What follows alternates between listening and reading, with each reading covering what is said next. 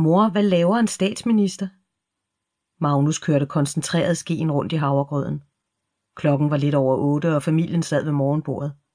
I baggrunden kørte fjernsynet med morgen-tv, hvor et panel bestående af en stand-up-komiker, en livsstilsekspert og en deltager fra Paradise Hotel diskuterede folketingsvalget den følgende tirsdag. Ja, hvad laver en statsminister? Birgitte rakte ud efter tebirkes nummer to, samtidig med at hun råbte, Laura, vi er begyndt. I det samme kom Laura søvndrukkent ind i køkkenalrummet og gik hen og lod sig tungt falde ned på sin plads ved spisebordet. Godmorgen, smukke. Sov godt? Philip smilede kærligt til datteren, som rakte ud efter cornflakespakken. Selvom Laura med sine 12 år endnu ikke havde nået teenagealderen, var der ingen tvivl om, at det var lige op over. Det vidnede ikke mindst hendes stigende søvnbehov om. Hun så anklagende på sin mor. Hvorfor skal vi så tidligt op? Det er jo lørdag. Birgitte gjorde et ihærdigt forsøg på ikke at lade sig irritere over, at Laura var morgensur. Fordi det er vigtigt, at vi spiser morgenmad sammen. Det gør man i normale familier, svarede hun pædagogisk. Vi har da aldrig været en normal familie. Den skulle Birgitte lige sluge. Philip skævede til hende og undertrykte en latter. Inden hun nåede at sige noget, gentog Magnus sit spørgsmål. Men mor, hvad laver en statsminister? Birgitte overvejede kort, hvilken forklaring hun skulle give, så en seksårig kunne forstå det. Men Laura kom hende i forkøbet. Statsministeren er leder af regeringen og repræsenterer staten udadtil som landets politiske leder. Birgitte smilede overrasket. Nå, der er sandelig en, der har hørt efter i timen. Laura sukkede. Vi har haft tema uge. Magnus fortsatte med at lave ottaller i sin tallerken. Er det så ham, der bestemmer alt? Nu er der jo ingen, der siger, at en statsminister nødvendigvis er en mand, vel? sagde Begitte og indkasserede et skævt smil fra Philip. Skal du så være statsminister? spurgte Magnus og så direkte på sin mor.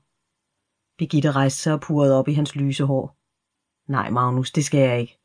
Er det forresten ikke i dag, du skal til fødselsdag hos Villas? Magnus nikkede. Jeg skal nok hente og bringe, sagde Philip. Begitte tyvede et øjeblik. Hvis bare du kører ham derhen, så skal jeg nok hente ham. Philip løftede øjenbrynene. Har du ingen valgkamp, du skal passe? Hør her, jeg skal interviews til TV1 her til morgen, og bagefter har jeg en duel ude på Lundtofte Gymnasium med en eller anden bunderøv fra Frihedspartiet, som min skarpe spindoktor så taktfuldt har formuleret det. Men det slutter senest klokken 15, så jeg skal nok hente. Aftale? Philip nikkede anerkendende. Aftale. Kasper Jul vågnede med et sæt og greb ud efter mobilen, som lå på natbordet. Uret i displayet viste 8.17. Fuck, var hans første tanke. Så måtte han være faldet i søvn igen. Det plejede han ellers aldrig at gøre. Han vendte sig forsigtigt og så på den sovende pige, der lå ved siden af ham. Hendes mørke hår dækkede næsten ansigtet. Endnu mere forsigtigt krøb han ud af sengen og så sig omkring. Hvor fanden var han? Nå ja, Christianshavn. Overgaden under vandet, som hun fnisende havde sagt til chaufføren, da de satte sig ind i taxaen for mindre end fem timer siden. Gudskelov. Så kunne han være på borgen om ti minutter. Kasper skævede igen til pigen i sengen, men hun sov stadig. Så samlede han sit tøj sammen og listede ud i entréen, hvor han hurtigt klædte sig på.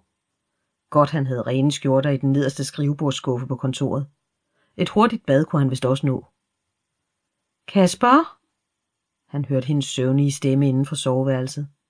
Kasper så så hurtigt tilbage. Bare hun ikke kom ud og ville udveksle telefonnummer.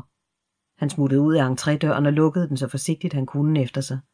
Så skyndte han sig ned ad trappen med skoene i hånden. Birgitte spændte cykelhjelmen, smed tasken op i cykelkurven og trak cyklen ud gennem indkørslen. Selvom solen skinnede, var luften klar og kold. Der var ingen tvivl om, at efteråret var på vej. De havde haft en enkelt nat med nattefrost, og de første gule og brune blade lå allerede på græsset. Birgitte overvejede et kort øjeblik, om hun skulle hente sine handsker, men droppede det så igen. Den tid, hvor man skulle pakkes ind i huer og vanter, kunne tidsnok komme. Så ofte hun kunne, cyklede Birgitte de få kilometer fra hjemmet på Amager ind til Christiansborg. Dels var det den hurtigste måde at komme frem på, dels dulmede det hendes dårlige samvittighed over, at hun ikke dyrkede motion. Og selvom cykelturen frem og tilbage knap nok gav de foreskrevne 30 minutters fysisk aktivitet om dagen, så var det dog bedre end ingenting. Faktisk nød hun turen og glædede sig samtidig over at bo i en by, hvor det var muligt for politikerne at tage cyklen.